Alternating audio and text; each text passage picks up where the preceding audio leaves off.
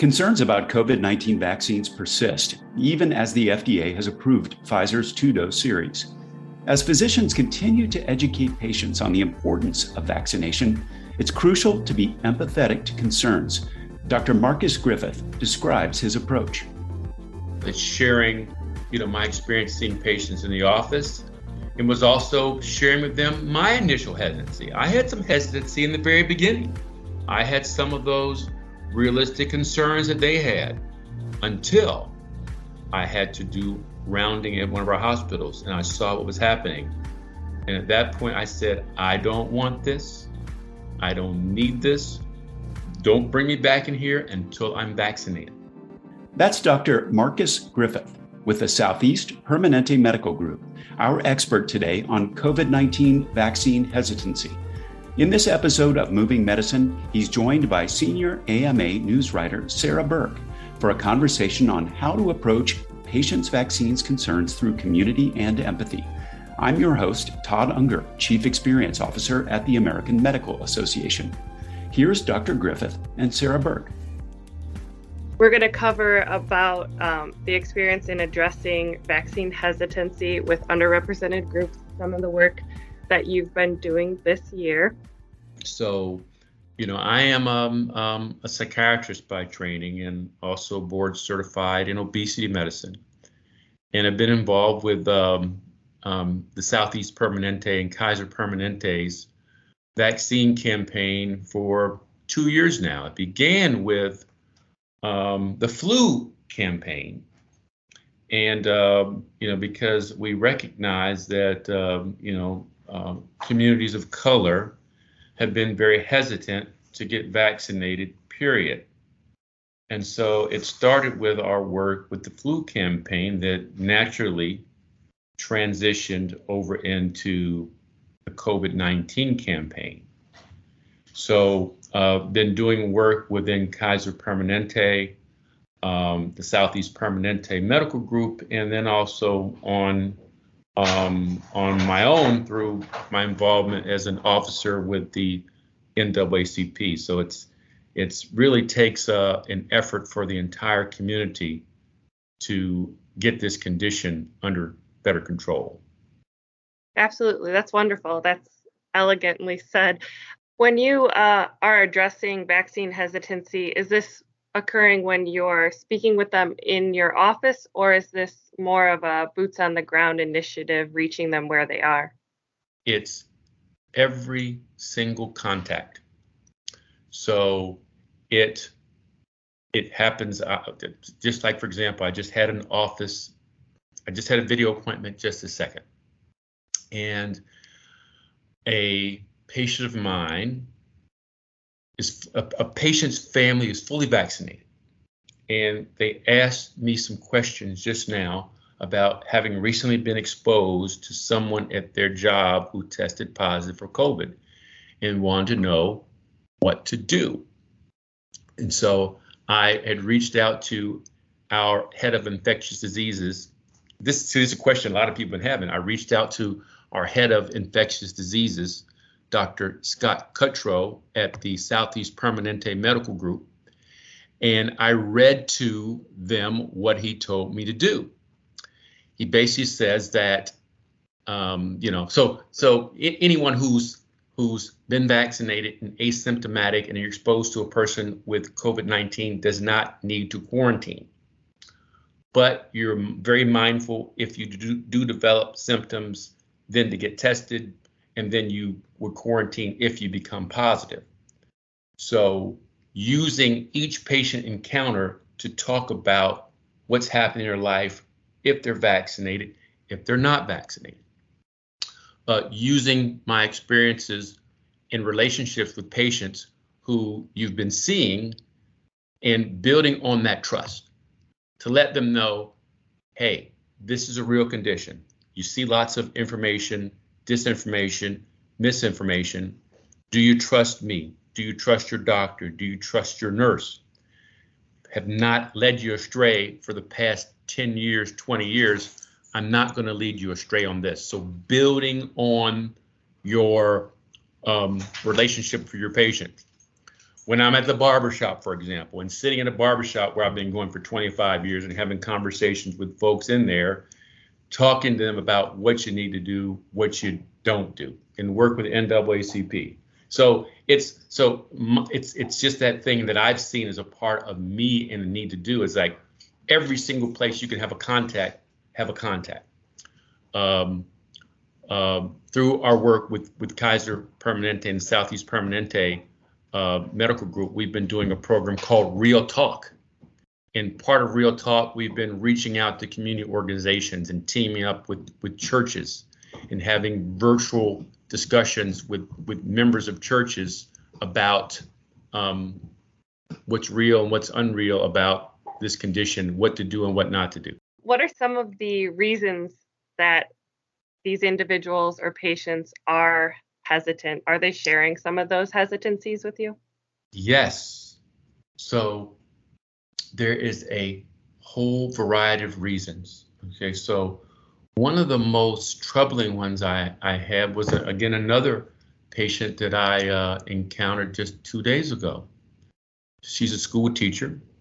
She's um, has a BMI of 70. She weighs 500 pounds. So if she was to have COVID, she might not make it to the hospital in time because of she really deteriorated. She's she's really a ventilator candidate. So what was very disturbing about me, uh, you know, during this interview, I asked everyone about their vaccination status. You know, have you been vaccinated? And she said no. And I then I then wanted to find out why. And her explanation was this: that she's never gotten sick before. She's never come down with the flu. She never had the chicken pox. And she believes that she is immune and won't get COVID. And then she said, in fact, I've been intentionally trying to catch it, going around people who have tested positive so I can perhaps get this, get it naturally, and develop a natural immunity. I then said, I paused and I said, you know, please, that is not the way to go about doing this. It is unsafe. It's dangerous that you have diabetes, you have severe obesity, you're at the greatest potential to have complications.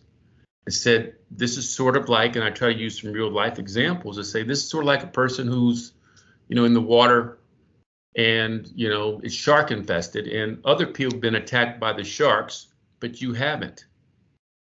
It's only a matter of time before the shark gets you and you don't want to be a victim. And so, and then using those conversations to talk about this vaccine. Um, how, you know, so some of the concerns they say, well, it was developed too quickly. And then I use the time to talk about, well, it really wasn't developed as quickly as you think.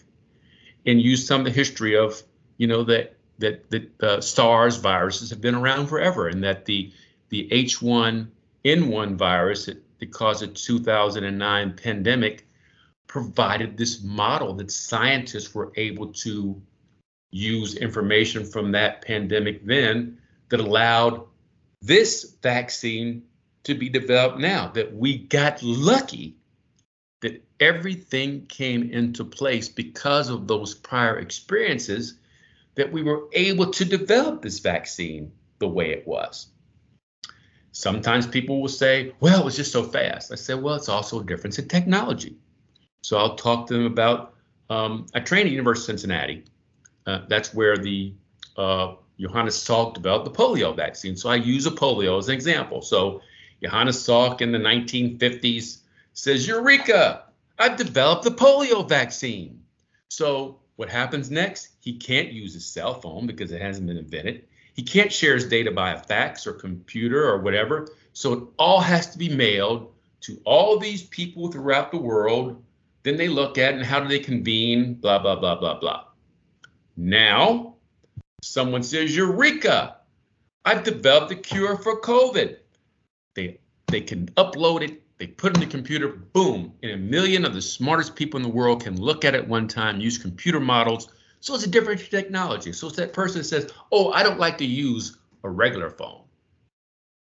I don't like to use a cell phone. I prefer to use a landline. All it can do is that. Whereas your cell phone, you can do your taxes, you can book your travel, you can find your directions of how to get to from Atlanta to Macon. You know, you can do everything. So it's the difference in technology now versus that technology that was in the 50s. So, you know, so I'll use those as examples to help them understand this is technology of how and why we developed it so rapidly. And for all those people that died, it didn't happen quick enough for them. Those are all good points. It, it sounds like the key there is using those examples and those storytelling abilities to reach those patients to show them real life examples. Yes. And your relationship with them. That that you're trusted by by them in childhood immunizations, in the treatment of their cancer, in the treatment of their depression, that we want to help you with this as well. And this is no different than those other conditions. Do you know, even a ballpark number, do you know how many individuals who you have spoken with who have changed their opinions on the COVID vaccine? Ballpark, I would have to say probably 50%. I think half of them after conversations did. Um, and it's it's it's being real. It's sharing, you know, my experience seeing patients in the office, and was also sharing with them my initial hesitancy. I had some hesit- hesitancy in the very beginning. Uh, I had some of those realistic concerns that they had until I had to do rounding at one of our hospitals and I saw what was happening. And at that point, I said, I don't want this. I don't need this. Don't don't bring me back in here until I'm vaccinated. And so and so it's sharing with people that this COVID illness is like anything unlike anything we've seen. If you have a health condition and get it, it will make it 10 times worse. If you get it and survive, you will have potentially long standing consequences.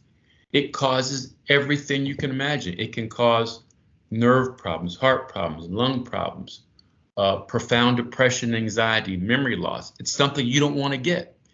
And informing our patients that our treatments, once you have it, aren't really that good. The best treatment is to not get it, to get vaccinated, to wash your hands, to socially distant, to um, you know, use use science, use the laws of nature. The laws of nature help to guide us, and the laws of nature often are unforgiving when you don't follow her rules. So follow those rules, and you'll have the best chance of of being healthy. Medicine doesn't stand still, and at the AMA, neither do we. AMA members are physicians like you who are shaping the future of medicine. Become a member today and join the movement. Visit ama-assn.org slash moving medicine.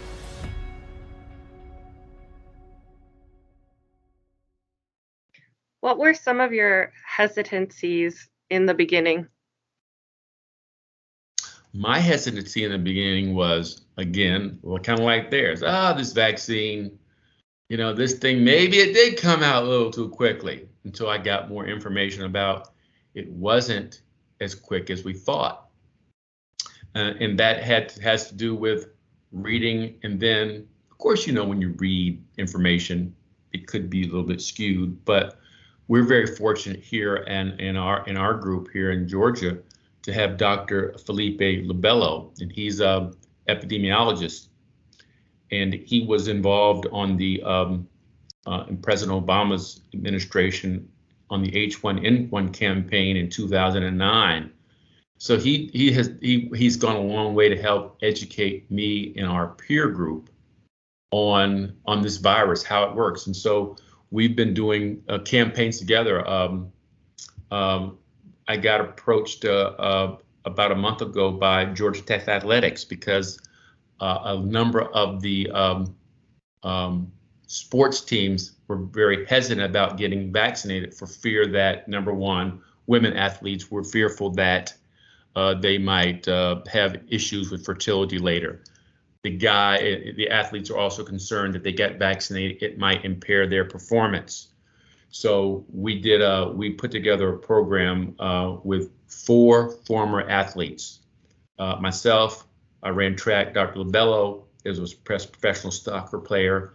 Uh, our pulmonologist, Dr. Reggie Mason, is a uh, on the board for the Atlanta Track Club. He was a distance runner, and another athlete we had, Dr. Chandrisa Smith, was a um, a uh, college softball player. So we brought together four clinicians who were former athletes to talk about the virus uh, to Georgia Tech athletics.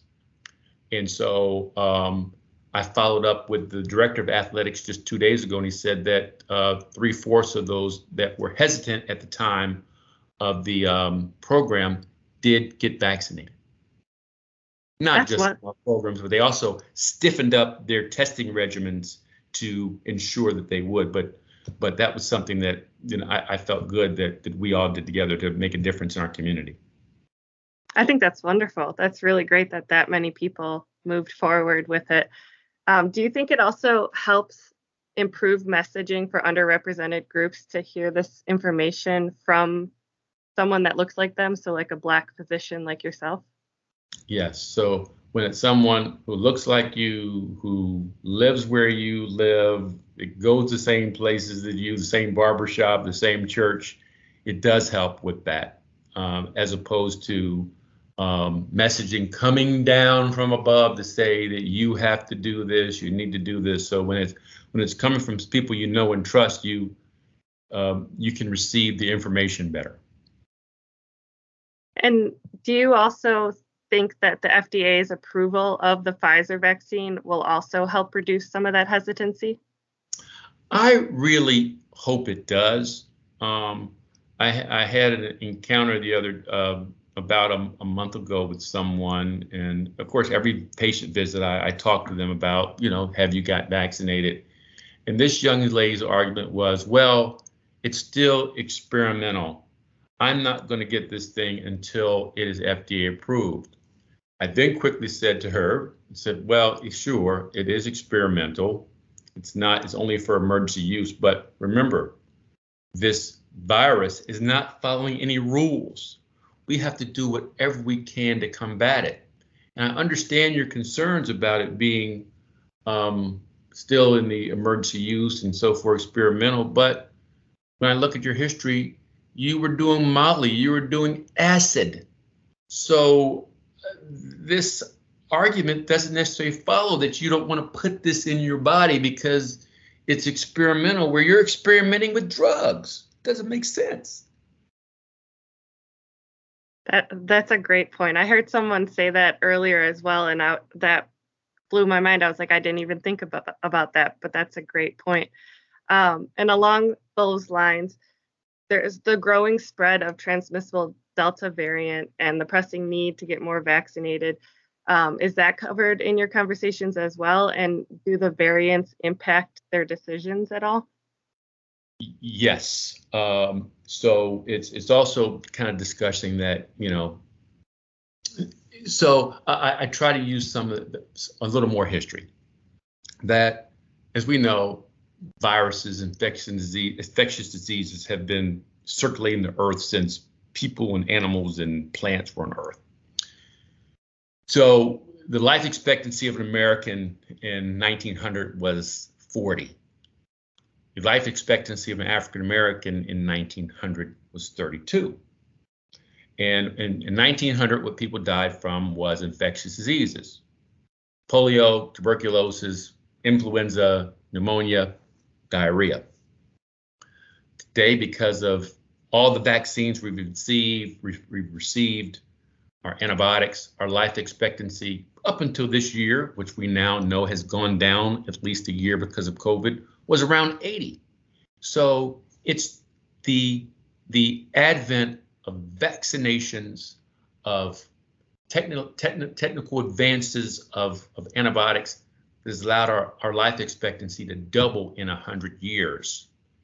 And so it's part of that education that, you know, I'd say, you know, when I was five years old, I remember, I think it must have been the smallpox vaccine because you know smallpox has now been eradicated. But we were in school, we were all lined up, and they were shooting us in the arm, whether we liked it or not, and we got the shot. We didn't know what was in that, but this vaccine is so much different because of the transparency. We know what it is. We know who's developed it.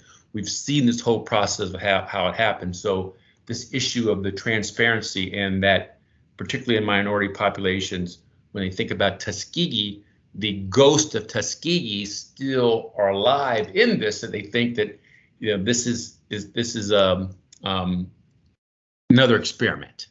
How do we establish trust in healthcare, including the COVID 19 vaccine, with Black, Indigenous, people of color groups, and historically underrepresented populations? So it, it has to happen from a true team and community approach. That it's it's not enough as a healthcare provider to say, hey, you need to do this, but it's partnering with, you know, other organizations, whether it's churches, synagogues, mosque, community groups, whether you're going to a, a rec center or a senior center, um, as sports teams are doing it. So it's it has to be that whole community that reaches others. I have um, what I've tried to do in my all my patient appointments is to make them ambassadors. To say if there's someone that you love who's not vaccinated, please share your story with them. Uh, there have been times when I've had a patient who's been vaccinated and she shared that you know her sister is unvaccinated and I've invited her to join our next video appointment so we could talk together. So it's just using whatever tools and opportunities that you have to talk to someone to let them know that you know I hear your concerns, but let me tell you what what the the correct information is. Um, and correct information is so important because even amongst our peers, um, some of our peers aren't getting the latest information from uh, medical organizations to direct them, and they may be giving patients the wrong information. Is there anything else you'd like to add that's important to emphasize or highlight about vaccine hesitancy and the work you're doing?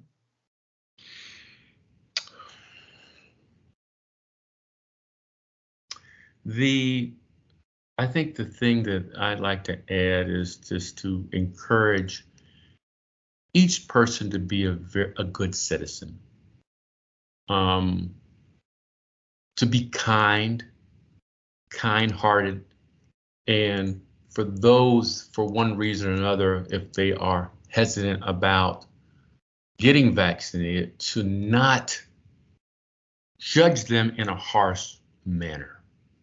It's very hard as a as a doctor when you're you know treating patients who are very ill and then you potentially could you know bring this disease home and give it to your child who's not of age to be vaccinated. So it, it's it's hard emotionally to accept that but i think we have to try to do all we can to encourage um, our docs to be open minded and not be judgmental about those that don't get vaccinated and then try to use your relationship with them to to get them to get vaccinated. And if you don't have that relationship with them and you look in the medical record you can see perhaps where they've been seeing uh,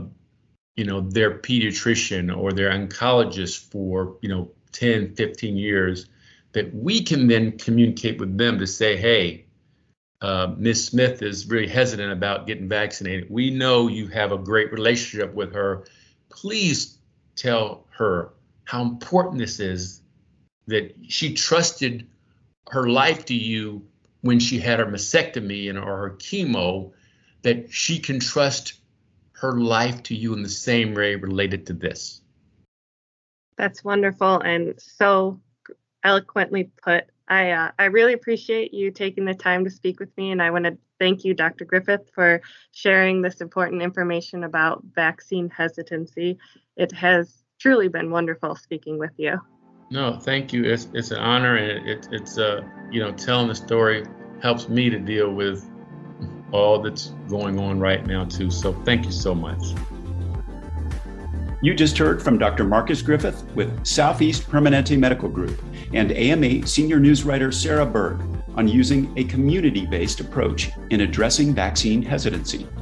I'm Todd Unger, and this is Moving Medicine, a podcast by the American Medical Association.